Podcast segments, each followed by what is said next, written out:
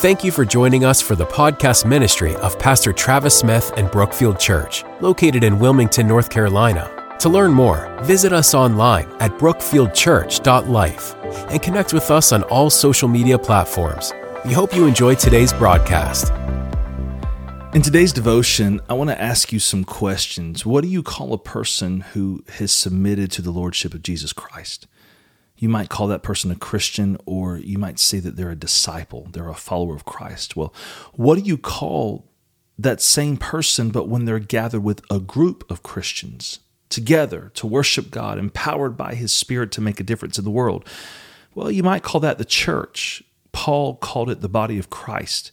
You see, on your own, you're just a disciple, but when you gather together with other spirit filled, word empowered believers, you take on a new identity. You become his body. In other words, you are his hands when you serve people in his name. You're his feet when you take the message of the gospel into places that it's never been before. You're his mouth when you lift others up with the goodness and encouragement of who Christ is. And you're his heart when you express his love to people who are hurting or feel far and distant from God. You see, you are an invaluable part of the body of Christ. And anytime the enemy tries to tell you that you're not important, you're not good enough, just step back and say, No, uh uh-uh. uh My God created me. He sent His Son for me. His Spirit dwells within me, and I am an invaluable part of the body of Christ. You see, you have to believe in Christ and believe in his love for you and believe so much in yourself and understand that you are an important part of the body and Jesus died for you too. Did you know that 50% of your hand strength actually comes from your pinky finger?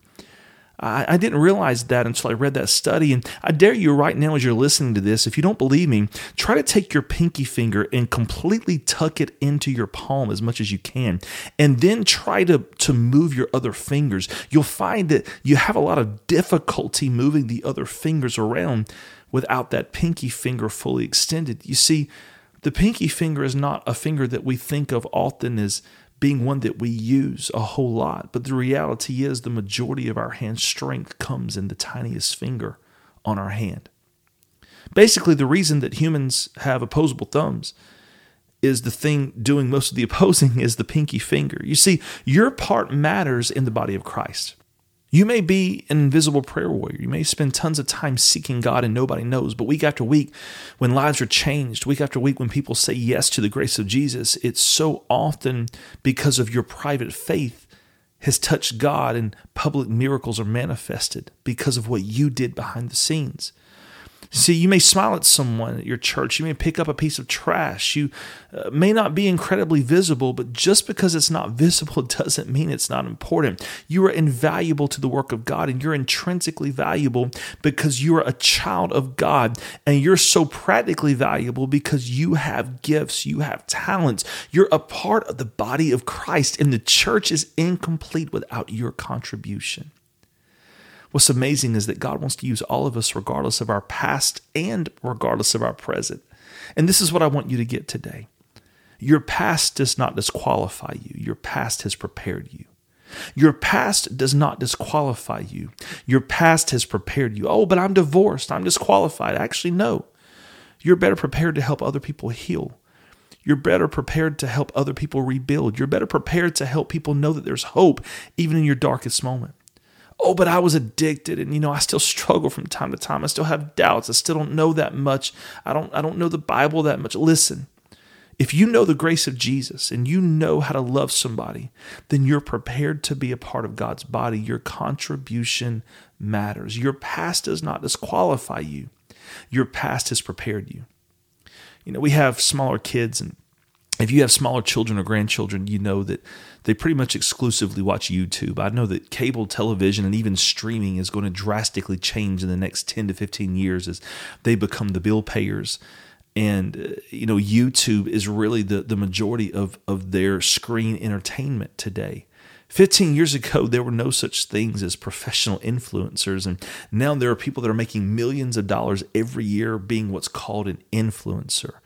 And, and what that is is it's somebody on social media that has a following and and they just you know produce content that people like to consume and watch and listen to and hear and they become an influencer. You see when we were growing up if you're you know my age or a little older an influencer was often a teacher or a coach or a good parent or a pastor or a good friend someone that maybe was a sunday school teacher or something like that. But today uh, culture has kind of hijacked that term and and, and an influencer is now a celebrity. It's a content creator. It's someone who's amassed a great number of followers on social media and what I want to try to do in our devotion this morning is to rework the word influencer, to, to realize that you are an influencer in the context of your world.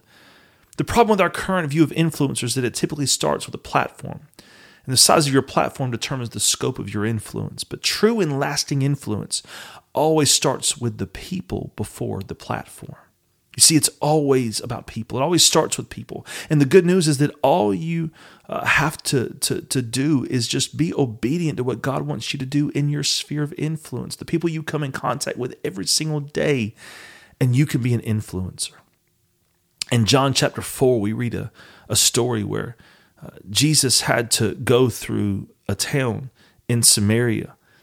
And it says in verse 7 when a Samaritan woman came to draw water, Jesus said to her, Will you give me a drink? His disciples had gone into the town to buy food. In verse 9, it says, The Samaritan woman said to him, You're a Jew and I'm a Samaritan woman. How can you ask me for a drink? For Jews do not associate with Samaritans. And Jesus answered her, If you knew the gift of God and who it is that asks you for a drink, you would have asked him, and he would have given you living water. Verse 11 Sir, the woman said, You have nothing to draw with, and the well is deep. You see, she couldn't fathom what would possess a Jew to ask her for a drink because you see, Jews did not use the same dishes that Samaritans used. So it says, Where can you get this living water? Verse 12 Are you greater than our father Jacob, who gave us the well and drank from it himself, and did also his sons and his livestock? And Jesus answered, Everyone who drinks this water will be thirsty again, but whoever drinks the water that I give them will never thirst. Indeed, the water I give them will become in them a spring of water, welling up to eternal life. Then the woman said to him, Sir, give me this water so that I won't get thirsty and have to keep coming here to draw water. Verse 16, he told her, Go, call your husband and come back. She says, I have no husband. Jesus replies, He said, You're right when you say you have no husband. The fact is, you've had five husbands, and the man that you're now with is not your husband. What you just said is quite true. Verse 19, Sir, the woman said, I can see that you are a prophet. Our ancestors worshipped on this mountain, but you Jews claim that the place where we must worship is in Jerusalem. Woman, Jesus replied, Believe me, a time is coming when you will worship the Father neither on this mountain nor in Jerusalem. You Samaritans worship what you do not know. We worship what we do know. For salvation is from the Jews. Yet a time is coming and has now come when the true worshipers will worship the Father in spirit and in truth, for they are the kind of worshipers the Father seeks. God is spirit, and his worshipers must worship him in spirit and in truth. The woman said, I know that Messiah called Christ is coming, and when he comes, he will explain everything to us. And then Jesus declared, I, the one speaking to you, I am he. Just then his disciples returned and were surprised to find him talking with the woman. But no one asked, What do you want or why are you talking with her? There's so much to break down here, and this is a devotion. So I, I won't go into a lot of the details here. I'll, I'll save that for a later message. But what I want to show you today is that your past does not disqualify you, your past prepares you. And it goes on to say in verse 31 that his disciples urged him, Rabbi, eat something. But he said to them, I have food to eat that you know nothing about. Then his disciples said to each other, Could someone have brought him food? My food, said Jesus, is to do the will of him who sent me and to finish his work. Don't you have a saying, it's still four months until harvest? I tell you, open your eyes and look at the fields. They are ripe for harvest. Even now, the one who reaps draws a wage and harvests a crop for eternal life, so that the sower and the reaper may be glad together. Thus, the saying, one sows and another reaps, is true. I sent you to reap what you have not worked for. Others have done the hard work, and you have reaped the benefits of their labor. You see, from the mention of four months, some have attempted to date this incident to December or January, four months before the normal spring harvest. In that case, Jesus is saying, if that's true, that you think the harvest is four months away, but I'm telling you that the harvest is here now and it's ready to be harvested immediately. Jesus is saying that you think a certain gap must exist between sowing and harvest, sowing and reaping, but I'm telling you that I just I've just sown the seed and the harvest is already taking place. And then verse 39. Many of the Samaritans from the town believed in him because of the woman's testimony. He told me everything I ever did. So when the Samaritans came to him, they urged him to stay with them. He stayed two days. And because of his words, many more became believers. They said to the woman, We no longer believe just because of what you said, but now we have heard for ourselves, and we know that this man really is the Savior of the world. You see, you were an influencer. You have no idea what one word of encouragement, one expression of love can mean to someone who needs a very small touch of God's love. This woman could not fathom and comprehend that a Jew would talk to her. But when she realized who she was standing in front of, and then took it from there and took it back to her town and began to tell people, that was the seed that was planted that would reap a great harvest. And it was because of this woman's testimony that many came to know Jesus because Jesus was able to then come in and begin to minister and preach. And these people wanted to hear what he had to say. And it wasn't just because of who he was, but it was because of the testimony of the woman that prepared the way for Christ to come in and preach the gospel. So, when you post a scripture, you repost a sermon clip from your pastor, or you encourage a coworker, or you just show love to someone out in the town, just know that that's a way that you can worship, the way that you carry yourself by who you are, whose you are. You are an influencer. Don't let culture's definition rob you from God's calling. If you know Jesus, you are salt and you are light. Let your salt do what it does and let your light shine because God has created you to influence others for and toward the love of Jesus.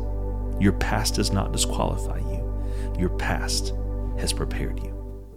Thank you so much for joining us for today's broadcast. If you are interested in hearing more of Pastor Travis's sermons or teaching, please visit us online at brookfieldchurch.life. You can also connect with us on social media platforms if you have a specific request we can help you pray for, please feel free to contact us by emailing contact at brookfieldchurch.life.